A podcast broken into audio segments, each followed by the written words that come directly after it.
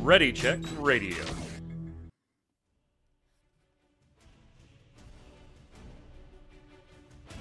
Stand by as we get ready to serve up all your news this week in the world of gaming. Welcome to Gaming Gumbo.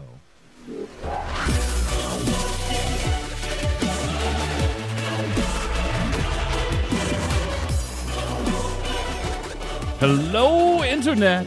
It's Saturday at 7 p.m. Eastern. That means here on Ready Check Radio, it's time for our Halloween special. Halloween this Monday. Hope everybody's going to have a safe one and an enjoyable one with family and friends. But we're here live, as always. Chat hanging out with us. We're ready to talk about some spooky games because that's the time of the year it is, gentlemen. That's the time of the year it is. If you're watching on YouTube or listening on iTunes, Spotify, or any of the other platforms we're available on, thank you.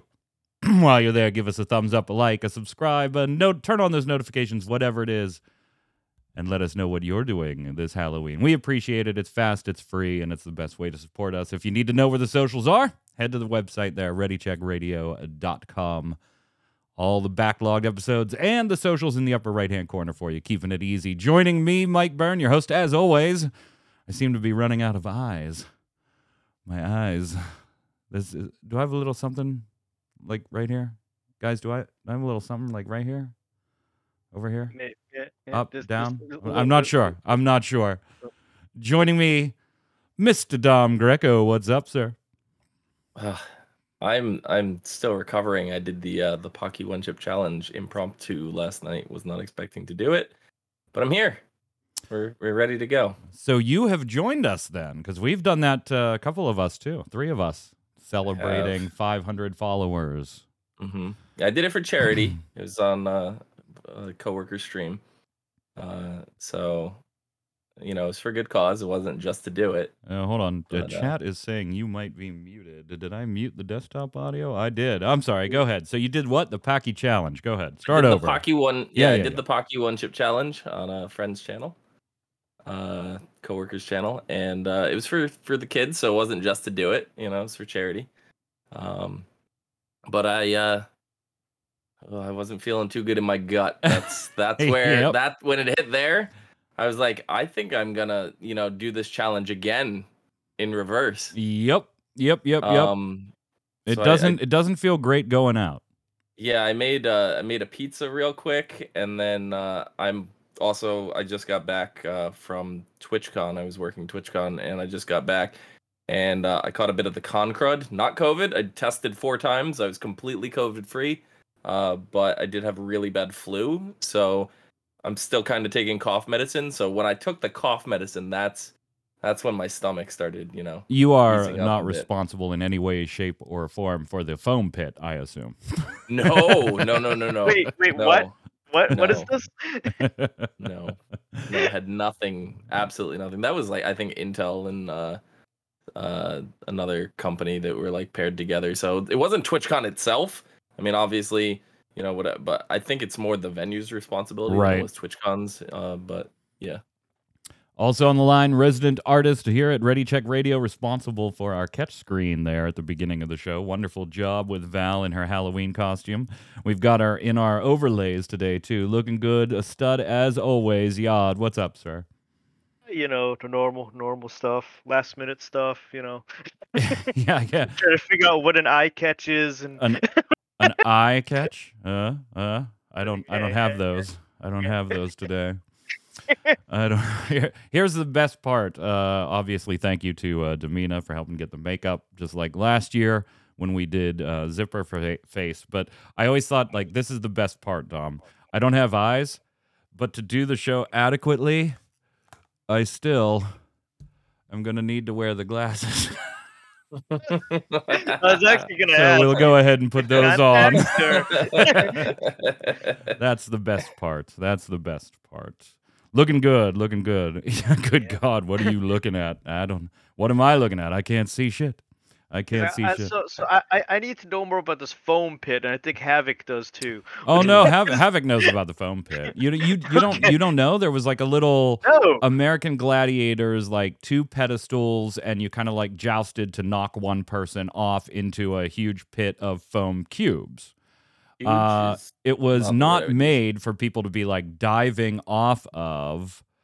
It wasn't like 6 feet deep, made to be jumping around. It was made to just kind of stop you from hurting yourself when you fell a foot or two into this pit. But it was like 12 inches of foam pit on concrete, and people were hurting ankles, hurting wrists, and stuff. And then one very pretty prominent streamer busted her back in like two spaces and needed surgery and shit like that. So yeah, she did like a victory jump into the pit after she finished and broke her tailbone and a lot more of her back. It was messy. It was messy. Yeah. It was absolutely messy. All right. So it being Halloween, my absolute favorite holiday, we had over the course of the last couple of weeks while we were off a bunch of news on the survival horror / scary games front. So that's where we're going to focus our main topics today, kind of running those down, showing you the announcements if you didn't see them, and talking about our reactions because, gentlemen, I think right now we live in the best timeline if you are a classic survival horror game fan. However, when they come out, if they're terrible, it might turn into the worst timeline. See, that's where they get you. Right, that's where they get you. So let's kick it off with something we've talked about an awful lot on this show, Yod, particularly you and I with Jason, who rolls his eyes every time we talked about them, every single time we talked about them. And that is, yes, Konami has confirmed multiple Silent Hill projects in the works, including we're going to start off with the Silent Hill 2 remake, which I think if you're just going to do one, that is the one to do, right? I don't think there's any argument there. The first one was pretty classic. It was, but I think if you redo one, there's the expectation, like RE, that you are then going to go through and redo 2 and redo 3, and I don't think that's Konami's plan. I think they kind of looked at it and said, Dom, we're going to do one. Which one do we do? And they land on number 2. Yeah. No, absolutely. Yeah, I can see that. And I think that's the right call. That's absolutely the right call. If you're just going to do one, iconically, and throughout the fan base, that's the most well-known one. Pyramid Head's like their mascot at that point. Yeah. It's got the Pyramid Head thing going on and all that stuff. Yeah. Ironically, Konami not doing all of these internally, which is something that they've been doing lately, with the exception of going with Mercury Steam for Castlevania remakes for a little bit there. But they wanted to, like, remember the dark times when they tried that experiment to westernize some titles and it just didn't go well, so they got burnt and turned off by that. But now they are reaching out. This Silent Hill 2 remake being done by Bloober Team, which is not exactly the easiest team to pronounce when you have two prosthetic lips on. No, I'm not slurring speech or drunk or anything. Obviously, I do have something over my lips, but I think I am understandable and not all that unpleasant to listen to. Being done by Bloober Team, that's the team behind The Medium, which we've streamed here on Ready Check Radio before. And say what you will, whether or not you actually like the entire product. I rather enjoyed it, but it did get some mediocre reviews in some other places as far as gameplay and narrative. But Dom, that had tremendous atmosphere, which is exactly what you need here. Absolutely. And can you skew a little to your right there? Val's kind of, there you go. That's perfect. She was hitting you with that staff and black cat that she's got there for Halloween. She's got that. Yeah. I think this is a great pick in Bloober Team. They were the ones that were involved in some of the rumors, Yod, we talked about. And their CEO did say, after it was announced, that this has been in development since 2019 and is already nearing completion. They're not ready to say anything about a release date because they're waiting for Konami, but it's probably going to be sooner than you think. Right. If it's been in development since 2019, even with the whole COVID issues that every game company talks about, even today, with games that they probably announced today, they're still going to say they had COVID issues. But yeah, if it's 2019, it should be soon TM. Yes. Soon TM. Soon. They also said that Konami covered the full development cost of the Silent Hill 2 remake, and Bloober Team is already being paid for next development stages. They're already earning money. We're already at a stage where we receive funds for each milestone, and of course, we have a margin on it. And yes, they will also participate in the event of success. So Bloober Team definitely has a financial interest in this succeeding because they're going to be direct beneficiaries, Dom. And here's where they say, internal research suggests, there's a hard sentence to say, internal research suggests that this will move over 1 million units. Their actual term is at least several million units. Ambitious, I want to say they might be a little nuts, but there's that chance that there's enough of us that are just like, whether it's good or bad, I'm going to give them a shot. And it's the next one that may or may not sell millions. Well, let's vote this. Let's take a survey right now. Like, out of the three of us, how many are going to buy it? 100% I am. Yeah, no doubt. Yeah. So I too will. That's 100% of the population right now. Yeah, chat, let us know how you're feeling. Is Silent Hill 2 Remake a day one pickup, or are you a little nervous and you're going to wait for reviews? Like, where do you sit on it? Like, when I saw several million units, I'm like, that's high. That's like Square Enix bullshit on some titles. Mm. But I could see enough of us just so hungry for a Silent Hill thing that, hey, I'm going to take a flyer on this one, and if it's bad, the next one is the one I'll maybe think about. Right. Mm-hmm. Never played the OG one, so it's a gain, and I see I don't have the rose-colored glasses for it. Fair enough as well. Fair enough. So you're going to wait for it a little bit. If this was a new Silent Hill game, like brand new, I probably would not day one pick it up. Really? Because even if it was Konami's made by like Bloober Team or somebody that you are familiar with what they can do. Yeah, just because of Konami's track records has me very skeptical. If it was revealed that Kojima was doing it, I would obviously pick it up day one. But because of the state of Konami and just in general, it would probably be something I hold off on. However, because this looks so good and it's something I'm familiar with and I already know what to expect, just make it look better. Yeah. I'm down. I'm all in. And because I'm all in with this, I'm kind of all in with, I don't want to say all of them, but F looks good. Yeah, so ironically, I think F is the one I'm sitting in exactly the boat you just described. Right. Because it is a new one. So we'll move on to the next Silent Hill project announced, and that's Silent Hill F, as in Frank, because I can't say it. This one, again, looks super interesting and is, something new. They're going to be taking us to Japan for this one.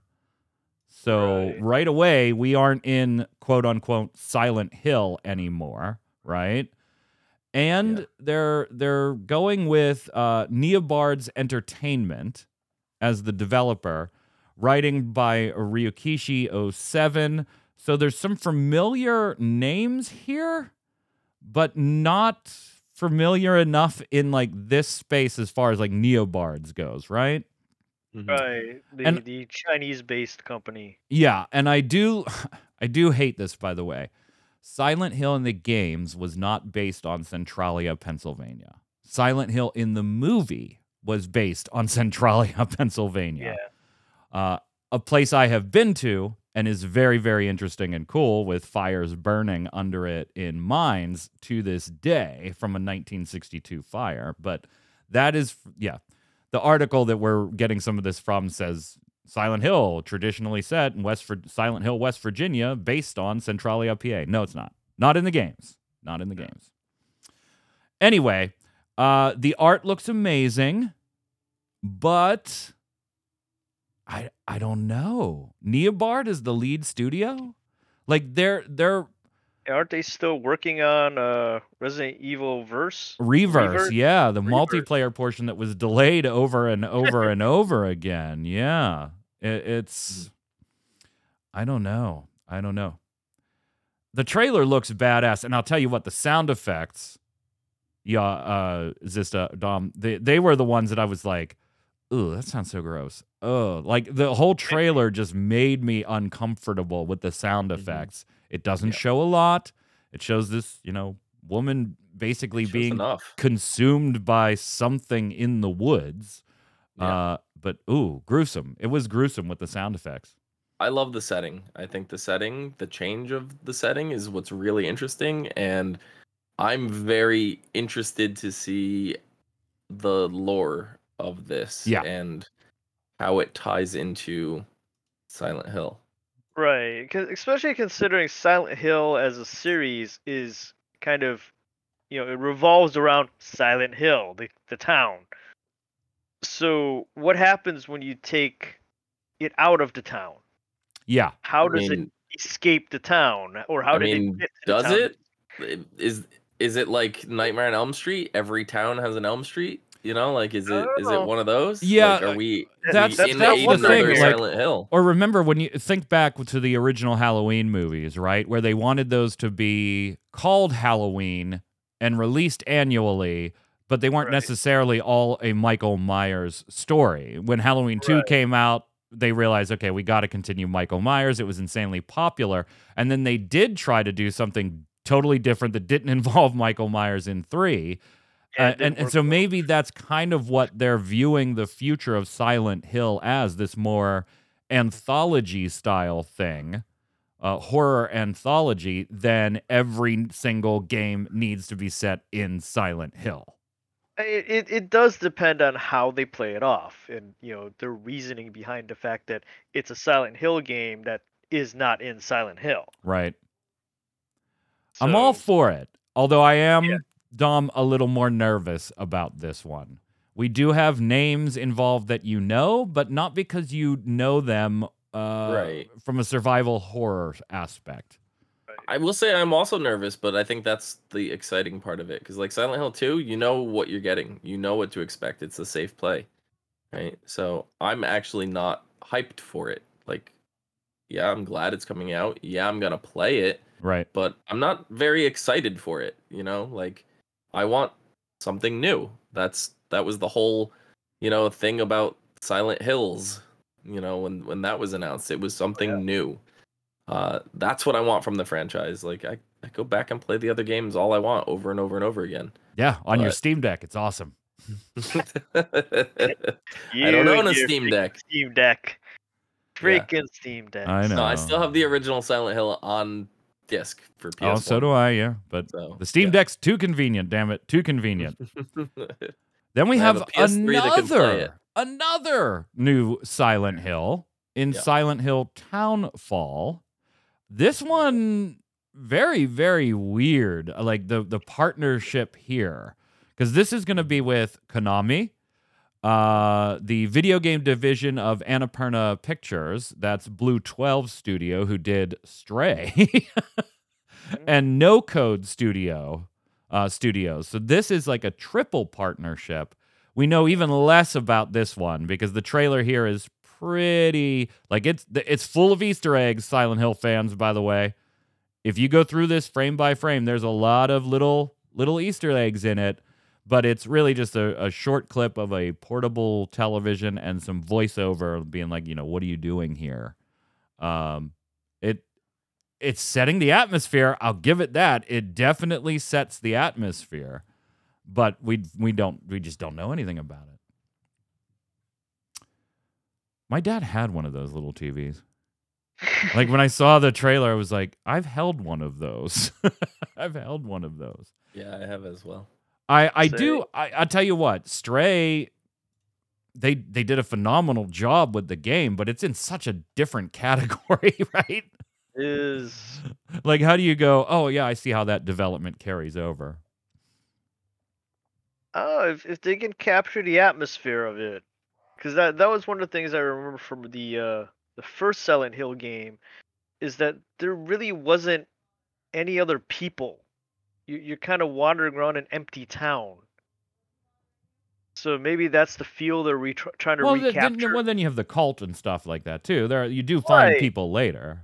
Do, but it's not like a town full of people. And Stray, you know, you run into the robots and the caretakers and stuff, but you don't find any people.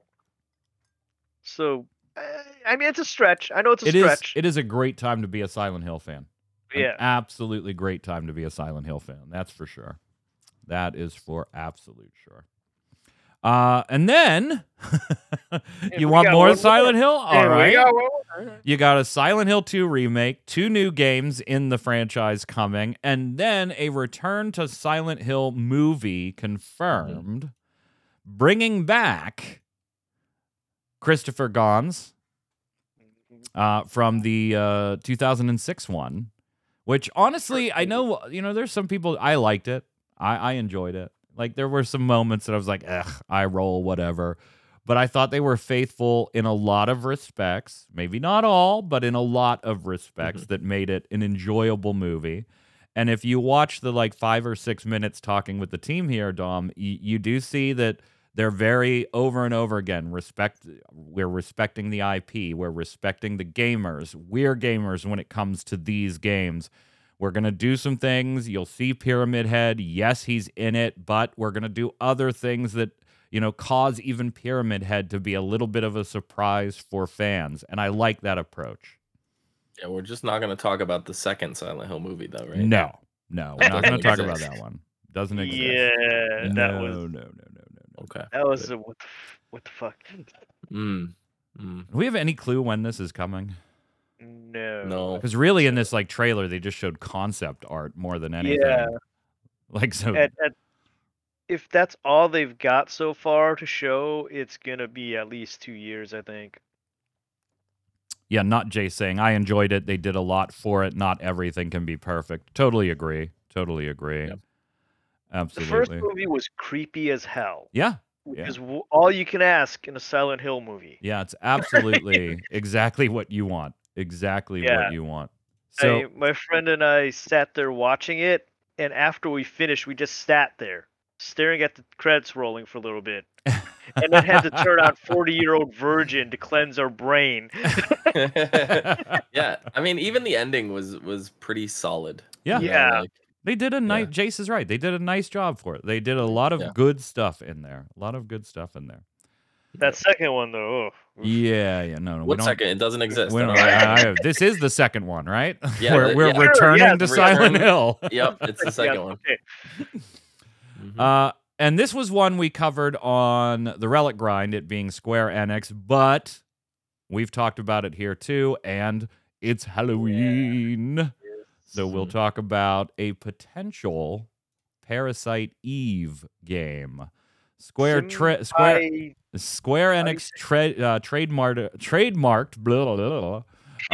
trademarked Symbiogenesis in Japan. Okay, that's how you say it. Yeah, Symbiogenesis, and that word actually means the merging of two separate organisms to form a single organism. Now, it is not confirmed in any way that this is a remake of Parasite Eve 1, 2, or 3, or anything like that, or a new entry in the series. We don't know that for sure. But based on the definition of Symbiogenesis, that is pretty much the story of the original Parasite Eve, Dom. So, is it okay to get your hopes up? What else could it be, right? And Square has to see the huge cash-in over Resident Evil remakes, Konami now, and obviously, you know, they would have maybe not known this yet, but Konami now cashing in on the Silent Hill remakes and new properties. This has to be Parasite Eve, right? Yeah, I can't imagine it being anything else. You just look at the definition, like you said. Do you want it to be new? Do you want it to be something new, or do you want it to be a remake? I mean, I'm all right with remakes. I'm kind of sick of remakes, but I'm all right with them. Like, you know, we were talking about like The Last of Us remake, and it's like, is it needed? Then I started looking at it, and I like looking at the footage. I'm like, yeah, maybe it was. Maybe it was. Maybe I just had, you know, like there's a little bit of like, you know, what do they call it? The like nostalgia glasses where you look at it and it doesn't look as bad in your head as it did when you were watching it. Like, I don't remember GoldenEye being so blocky looking when, you know, I played it back then. You go back and look at it now, and it's like, yeah, that was pretty bad. You know, you thought at the time it was the best graphics you've ever seen. So, yeah, I'm okay with this. Yod, if this is a Parasite Eve property, do you want it to be a remake or do you want a new story? I think in order to get more fans so we can have more games, it needs to be a remake. I would love a new game, but I also see the point to that it needs to be a remake to get new fans into the series. So which one do you remake? The first one. You really go the first one here? Because arguably to me, all of them. Arguably to me, the second one, if I have to pick just one, the second one I think is a more fleshed out experience. Again, it's running into that same Silent Hill thing. Number one is a classic and a great game, but number two is probably the better player experience in a direct head-to-head. The way I look at it is you have Konami, who is not really good right now. They need to just pick one.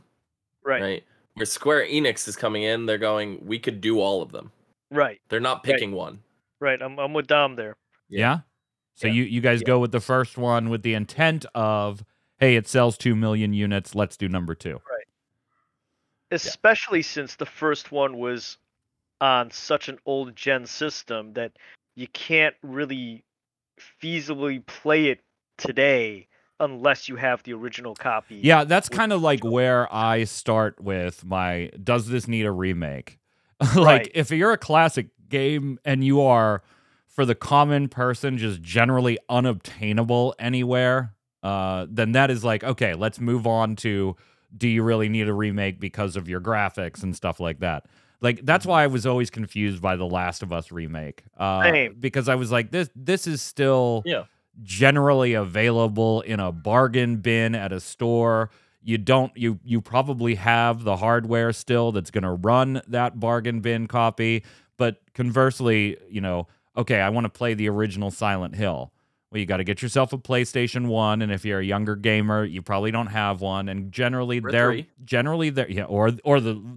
first wave of 3, go get a PlayStation 1, you'll save a lot more money.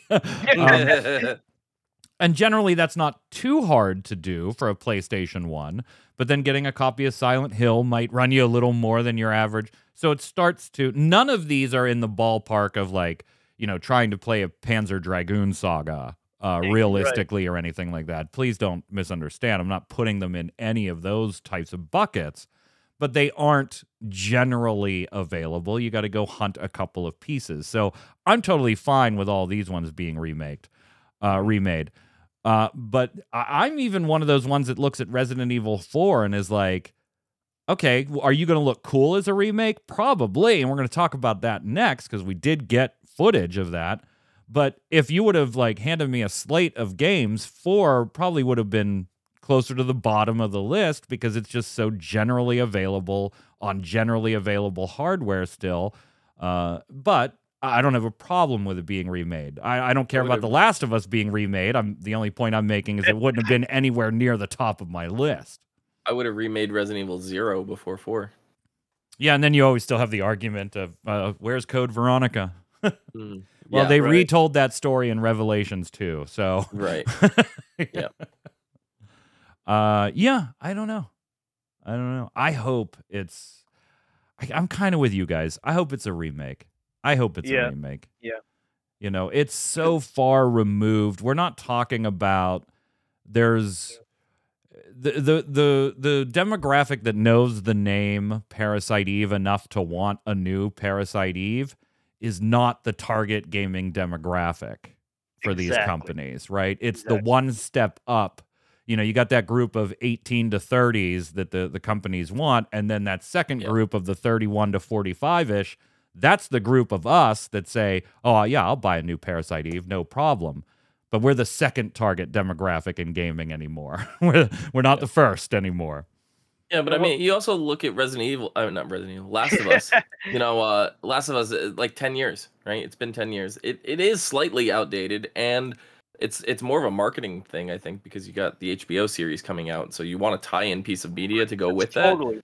So, you know, like, so Last of Us kind of exists in its own little bubble, like in the remake world, because of the media hype around it. You know, it's like, here's all these perfect pieces that all line together. Media sensation overload, like, go ahead. These other ones, a little bit different, you know? Yeah, and I'm not one of those ones that has that shouldn't be remade. It's just, where did it place on my list, high or lower? And if I don't want to play a remake, guess what? I just ain't buying it. Like, it's not hard on my side. It's just, absolutely. I didn't buy The Last of Us remake because I didn't want to play a Last of Us remake. That's it. I have The Last of Us. I'll go play it if I want to. Ninja Panda said, how old is Resident Evil 0? I believe it's 20 years old at this point. Is it really? Dang. I believe so. I believe so. It came out on GameCube, right? Well, yeah, it was GameCube, yeah. It is GameCube. November, almost exactly. November 12th, 2002. Wow. Oh, dang. God, we're old. It needs a remake. Yeah, it does. We're old. I think, though, if they do a remake, like... I don't remember. In the Resident Evil 1 remake, did they fix the fact that, like, Rebecca did not acknowledge anything that had happened in Resident Evil 0 when you run into her? Like, I don't remember if they fixed that or not. Don't remember, to be honest. Yeah. So I just played them all not too long ago. So. Resident Evil 4 remake. We know that's coming. Got a release date and everything. But... we had in what was initially leaks of some play testing, and then they just went ahead and put out more materials. Mm-hmm. And I'll tell you what, man, it's one of those ones, like I just said, that I've looked at and I was like, okay, if you're going to remake it, fine, but it's not really high on my list. Then I saw the footage and I was like, oh my God, this should have been number 2 on my list. This looks so good. This looks so damn good, Yod. And from the article, it seems like they did fix some of the story issues where they didn't refer to certain things, because now they can look back on the entire series and go, hey, these story beats have to happen here so that this makes sense over here down the line, which is good. Yeah. Oh, yeah. Oh, yeah. But yeah, it is so pretty. It is so pretty. Yeah. In an interview with IGN, also, a big part of Resident Evil 4, for those of you that played the original, were those QuickTime events, right? The button flashing on the screen type stuff. They said, like, there were QuickTime events in the original, like when you escape from rocks. Are there changes to those in the remake? And the team said, I'd say there are barely any QTEs. Different people may have different definitions of what a QTE is, so while I can't tell you that there aren't any at all, I can say that there aren't prompts to press buttons mid-cutscene. However, there are times when you need to press a button based on a situation. The whole team's been working to properly fit what some might call QTEs into the actual game. Big fan. Big fan. Big fan. Yeah, when I watch a cutscene, I want to, like, take my hand off the controller for a second, you know, relax, like, watch it unfold. Yeah. I don't, as much as I love Shenmue, like, that's the thing that drives me insane about Shenmue, you know, like, all those QTEs. IGN loved their, like, demo playtime. They were really positive about it. They like the changes to, like, parrying if you're a more veteran player, or using the knife as, like, an emergency escape thing. And maybe if you're not as experienced in the game, they liked some of the story beats that they've seen that have been restructured a little bit, some background information added in scenes that was trying to, like, highlight the story. They asked, does that hold up from beginning to end? And they said, yes. They said when Resident Evil 4 first came out, there, of course, hadn't been a Resident Evil 5 or a Resident Evil 7 Biohazard yet. We've restructured the story with this history in mind. So again, one of the things we've talked about, staying as true to the original as you can. They just say all the right things, baby. And you know what? The first three remakes were so good. 1 and 2 being better than 3, but I enjoyed all 3 that I just can't help but go, yeah, this is going to be fun. Yeah. You're going to like it. You're going to Another great part that I read in the article was people were asking about the resource management of like the briefcase system. Yeah. You know? It's like, is that going to remain? Because yeah, it is kind of fun. Like you could be frustrated at it, but it's still kind of fun to manage that. And rotate the shotgun and stick it over here so you can stack the ammo. Yeah, your storage Tetris. Yes. And they said it's going to remain intact. So I'm excited. I am too. Last little bit of survival horror. I'm going to give this a huge thumbs up. And I'm sorry to all of my Japanese friends. Callisto Protocol. And I'm not going to show a trailer because it makes some of chat squeamish sometimes. They are canceling their Japanese release. Now, remember, this game comes out, the beginning of December, I think it is? Yeah. They are canceling... just a few days before November breaks, their Japanese release. This has to do with... Go ahead, Yod. So you're telling me this is one of the few times where the Japanese folks have to get the American import. They're going to have to import. Import where it's normally us Americans that have to go get the Japanese import to actually play the game. Yep. On Wednesday, from the official social media accounts, we've decided to discontinue the Japanese version of the Callisto Protocol, the game's official social media channel said Wednesday. We have determined that the game cannot pass the 0 rating in its current state and that changing the content will not provide the experience that players expect, so we would appreciate your understanding in Japan. Basically, their ESRB rating... to cut it and make the marketable rating, you know, the version of mature over there, they believe we'd have to cut too much. The ratings board is not giving us any leeway here, and we don't want to cut that type of stuff. It would be a totally different experience, so we're just not going to release it there. Now, a lot of games in Japan do this, by the way. They release 2 versions of a game sometimes, where one, they do have some cut stuff and it gets the softer rating. And then one that isn't cut as much and has the more mature rating, the Z rating, I believe it's called, right? Censorship in it. Yeah. Guess which ones sell better? Just take a guess. The gorier ones. They're just saying, nope. It would compromise our story and what we're going for too much. No, we're just not going to release it in Japan. So which I'm a fan of this decision. So the amusing thing about their censorship laws and stuff like that in Japan is that it's our fault here in the U.S. They're this way. Oh yeah. Mm-hmm. Yeah, it's all the regulations we put on them after World War II, with the way that they used to view nudity and violence as opposed to how the American sensibility back then viewed violence and nudity, and we kind of made them that way. So it still comes back to America that they're censoring their shit, and interesting. I find that amusing. Yeah. December 2nd release date on the PlayStation 4, 5, Xbox One, Series X and S, and Microsoft Windows. You're gonna buy that day one and play it on the channel, aren't you? Oh, hell yeah. Hell yes. Hell yes. Look at what I'm wearing. Yes. Yes. Let us know what you are the most excited for. Happy Halloween. That's our survival horror rundown. Couldn't have happened on a better week. Let's hit some miscellaneous news before we call it a night. Dom, Gotham Knights is absolutely getting raked over the coals. Not surprised. Hey, were you interested in this one? No, I mean, I initially was when it was first announced, and then I think when I finally saw some footage of it, I was like, no.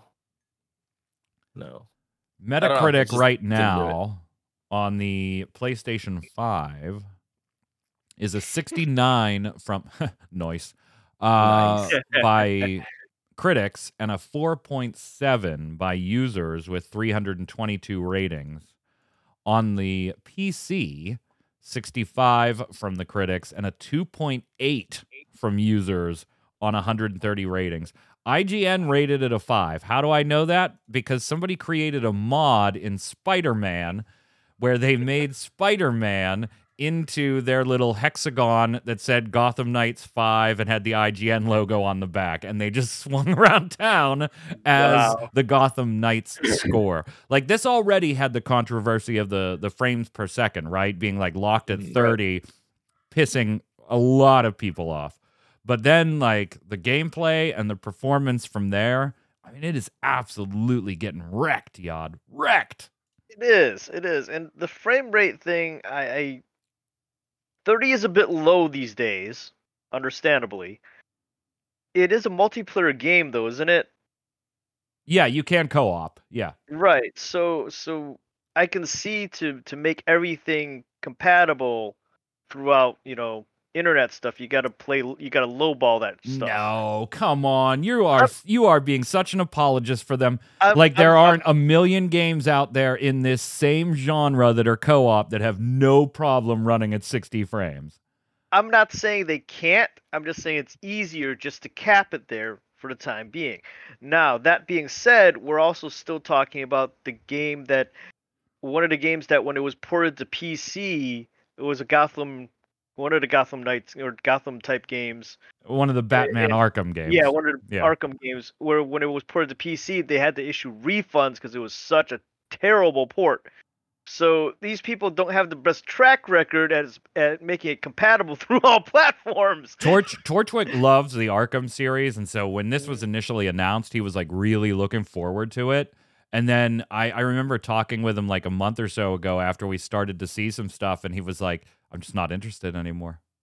It never even made it to the That's exactly where I was at. The reveal of 30 FPS and bugs and shit. Like, he didn't even make it there.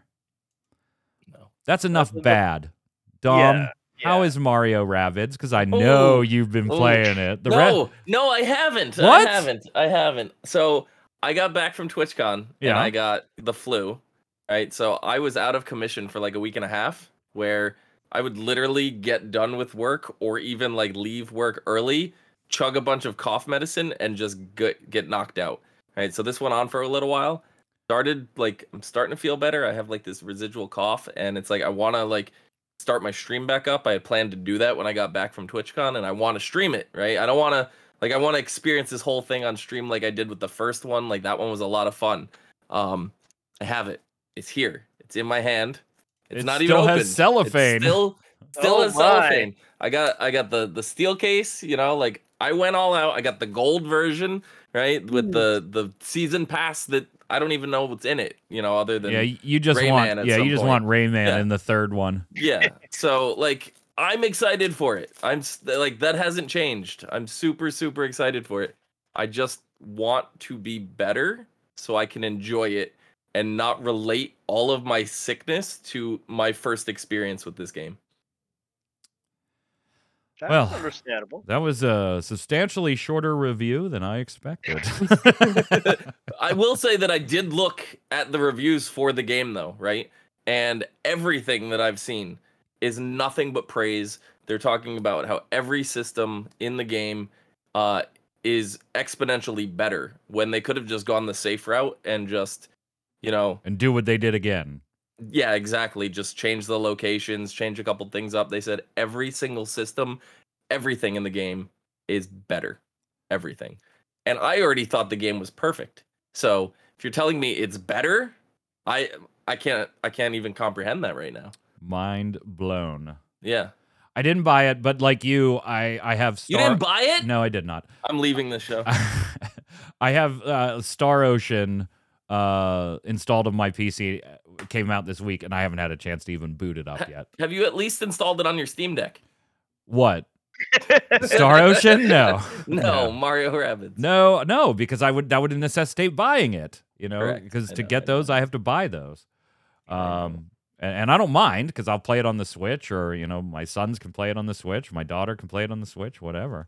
But no, I haven't picked it up yet. I'm going to. It just wasn't a day one because I knew in like the release schedule, I wasn't going to get to it right away. Yeah. Hey, Xbox. Let's talk about them a little bit. The Xbox Game Pass failed to reach its subscriber target for the second year in a row. They are growing, but just like last year, not to their own internal goals. So I don't know what that says about goal setting or if that says something about the growth. I'm not sure yet. I mean, last year's, they wanted, what, 80-some-odd%, and they got 70-some-odd. I'm thinking that's pretty good. You know, that's not a complete failure on percentage growth. This year's a little sadder because it's 24% growth. Yeah, well, they wanted a growth rate of over 72, almost 73%, right? And they got 28.07%. So 28.07. Yeah, that's pretty sad. But last year, I'm saying that last year they did pretty good. I mean, I wouldn't just sneeze at a 70-some-odd% growth rate when you wanted 80. Yeah. So they did 71. They wanted 71 in year one. They got 85. They wanted 47 in year two. They got 37, and they wanted 72 in this year and got 28. So it is definitely a much bigger gap than they were obviously anticipating. And we also had Phil Spencer come out. Remember when Sony announced their price increases on the PS5? Phil said, no, we're leaving ours as is. Revising that comment, as we all predicted on this show that he would, and saying, yeah, we're going to have to raise points at some point, but we're not going to do it during the holidays.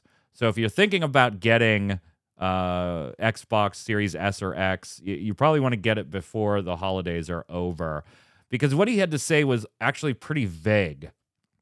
He said, we held price on our console, we've held price on games, and our subscription. I don't think we'll be able to do that forever. I do think at some point we'll have to raise some prices on certain things. So, yeah. 28 this year, 15 next year. That's your prediction for Game Pass. So he doesn't say that, like, we're going to increase console price or game price, or like, he just says we're going to have to increase on some things. And I think mostly, Dom, what he's probably hinting at is we're not seeing the blowback against a $70 game price point that we expected, while other companies are trying it. So we're probably going to adopt that too. Like, I think in the order of things, it's probably increase the Xbox subscription, increase games, increase console. Like, hold the console increases as long as possible, because if your console's undercutting your competitor, that's a good thing. Yeah. I mean, I don't know. Like, you look at the prices of things, and I'm pretty sure, like, you even go back to, like, the old NES days, and I think, like, NES cartridges were usually like around $30 or $40, and then I think it was by the time that Mario 3 came out, cartridges jumped to like $50-$60, and games haven't really changed. You know, like, it's been that price point for how many years now? Well, you know? Okay, see, that's a bit of a I hate that argument that, you know, the price of games hasn't changed. It's been 50 or 60. I hate that argument because no, it hasn't. That is like the most base level experience that is sold to you anymore, right? Buying the $50 game over the last 5 years or so has been like just to get you barely in the door for most games, because there's then the digital deluxe version or this version or this version. And it's not just a regular versus a collector. Well, you don't need the collector. Okay, but the whole experience of this game is buying this and having the season pass, which means now I need to buy the $70 or the $80 version. So this was $90 right here. Like, when was the last time you legitimately paid $50 for a game, and then that was it, when you weren't purchasing an older game that was sold at a $50 price point and was a complete package back then? Like, that that's not the market these days. So I always hated that argument that, like, oh, the price of games hasn't changed. Yeah, it has. It absolutely has. It absolutely has. There's all kinds of add-ons now. The DLC. It's all about the but it all depends. Like, if you're buying the DLC, like, I don't know, like. But you got if you don't buy the DLC, it's not a complete game. Well, sometimes, but like it depends on the game, right? Like Call of Duty, for example, right? I haven't played one in forever, but if I was to buy a Call of Duty, I'm the odd man out here. I'm not buying it for the multiplayer. I'm buying it for the campaign that may or may not exist in today's market. Oh, cool. Then you're wasting money to begin with. Yes, yeah, so I would be buying it for the campaign, and guess what? The DLC never offers anything for the campaign, so I don't buy it. Yeah. You know, so. Then you're wasting money from Square One. 50's too much for you, bro. Too much. Absolutely. I agree with that. Hey, did you see this? That's why I don't buy them anymore. The controversy over Bayonetta 3's voice actress. Oh my God. Mm-hmm. That, yeah. Helena Taylor had to go on Twitter and kind of explain some things because originally Helena Taylor was saying, I didn't do the voice for Bayonetta because I was only offered $4,000. And then after some members of the team tweeted some less flattering things, Platinum Games came out and said, this is unequivocally wrong. And then Bloomberg published a report that said she was offered around $15,000, not $4,000. And then Taylor had to come on social media and confirm that was actually accurate. And in her new thread, she said she was initially offered $10,000 total to play Bayonetta in the third game, but she thought that was too low and wrote a letter to Bayonetta 3 director asking him to pay her what she thought she was worth. Now, I have no problem with this aspect of things. Voice actors and actresses are taken advantage of right and left. Ask for what you're worth. You know, what you think you're worth, and let the team decide whether they agree or not and make a decision. So no problems here. Mm-hmm. So she says that she thought as a creative he would understand. He replied saying how much they valued her contribution to the game and how much fans wanted her to voice the game.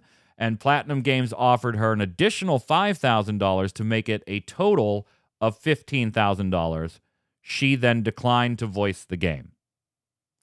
Then heard nothing from them for 11 months. Then they offered her a flat fee of $4,000 to come in and do some lines. Now, that it's not quite clear what that might pertain to, but Bloomberg reported that Taylor was actually offered then a cameo role at that point after the Bayonetta voice was given to Jennifer Hale after some auditions. So that's the $4,000. Which Taylor was like, I want to be on artist's side all the time, Yod. But it's not like you lied. You said, hey, I was offered $4,000 to do the voicing. But what you were offered $4,000 to do the voicing for was not Bayonetta. And it felt like you purposely left that out. Right. You were actually offered $15,000.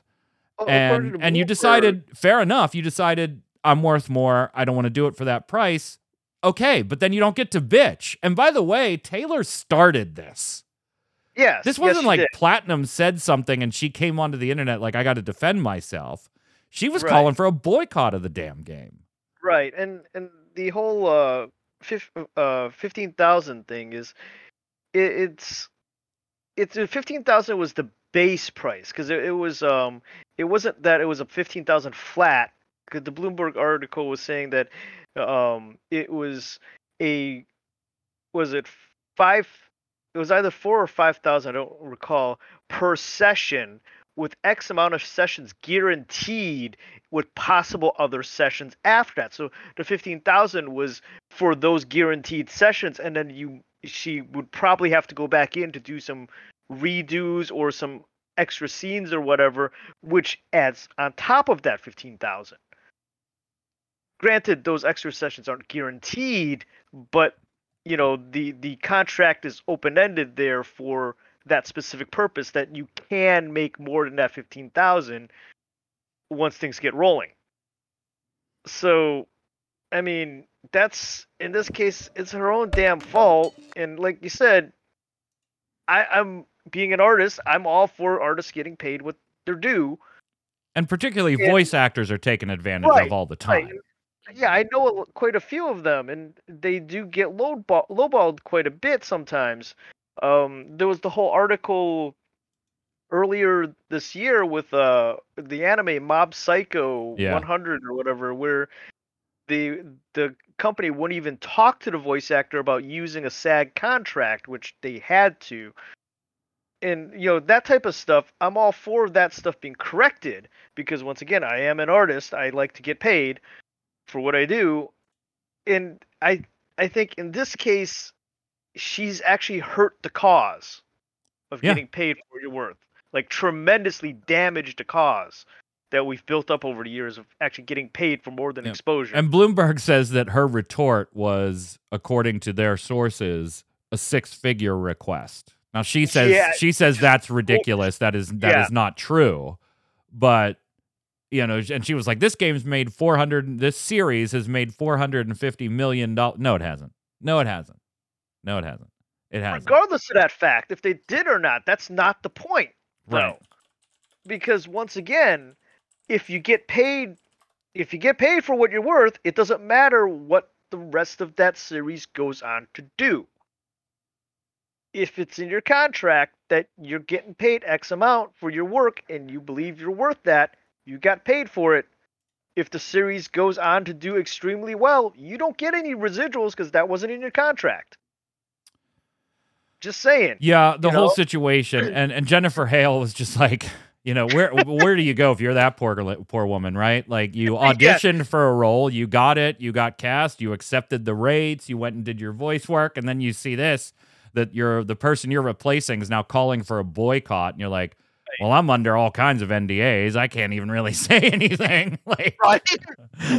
You know, she went to her Twitter and was just like, hey, you know, let's be nice, and I hope everybody gets paid what they're worth, of course. You know, and sleep is a good thing. And so, yeah. The Sims had their summit. The Sims 4 is now free to play. No, it's not. Go look at how much DLC that fucking game has. Like we said, it's all about that DLC and the add-ons. But the next Sims is supposed to have a bunch of stuff that in Sims 5 that, you know, we've never done in the Sims before, including some multiplayer features and new customizations. I fell out of The Sims a long time ago, so I couldn't care less, but it is big news, like, so I brought Sim it here Tower, for you. Right? No, Sim Tower. Sim Ant.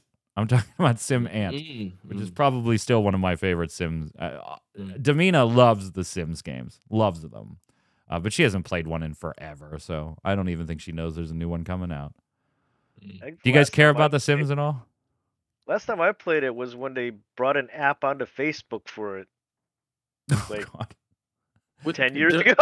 Define care about. Like, am I going to play it? Is that what you're asking? Or am I happy that they're doing it? Time for Games of the Week!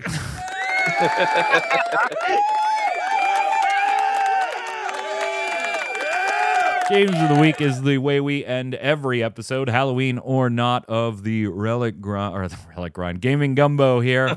It's where all three of us are going to recommend a game to you. Could be one we've played recently, played before, never played before, and just think you should on the tabletop, video game, PC, mobile, whatever.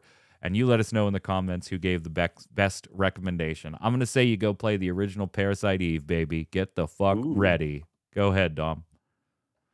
I mean, is it a surprise? We're Mario. How are you going to recommend a game that you haven't even decided? I can recommend a game that I haven't played. You own it. You didn't even open it. I have faith in this game. I haven't opened it. You're correct. Didn't even open it. Nope. I have faith in it. That's all that matters. I got nothing this time because you took Parasite Eve and he's got Rabbids and. Okay, Yod's got Silent Hill 2. You can have Silent Hill 2, the original Silent Hill 2. Original Silent Hill 2. Which really means we just asked chat to decide whether Parasite Eve is better or not than Silent Hill 2, is really what just happened there. That's what that's going to turn into. I'm doing that under protest, though. Under duress. Under duress. We've selected Jan's game for much more. Yes. Blink twice if your game is under duress. That's going to do it for us in our Halloween episode. Hope you enjoyed it. We, of course, will be back next week with another episode of Gaming Gumbo. Until then, Yod, where can everybody find you? Yod works on Twitter, Yod works on Facebook, and right here on Gaming Gumbo. Dom? Ooh. I think I'm also on Gaming Gumbo. But yeah, you can find me down here on Twitter at Itzista. I'm Mike Byrne. You can follow me right there at MagicMan1, but more importantly, follow at RC Radio, and you'll know via Twitter every time we go live with a podcast or a show. Until next time, stay safe. We'll see you on the servers. How are you going to see them? Are you going to, like, grow your eyes back?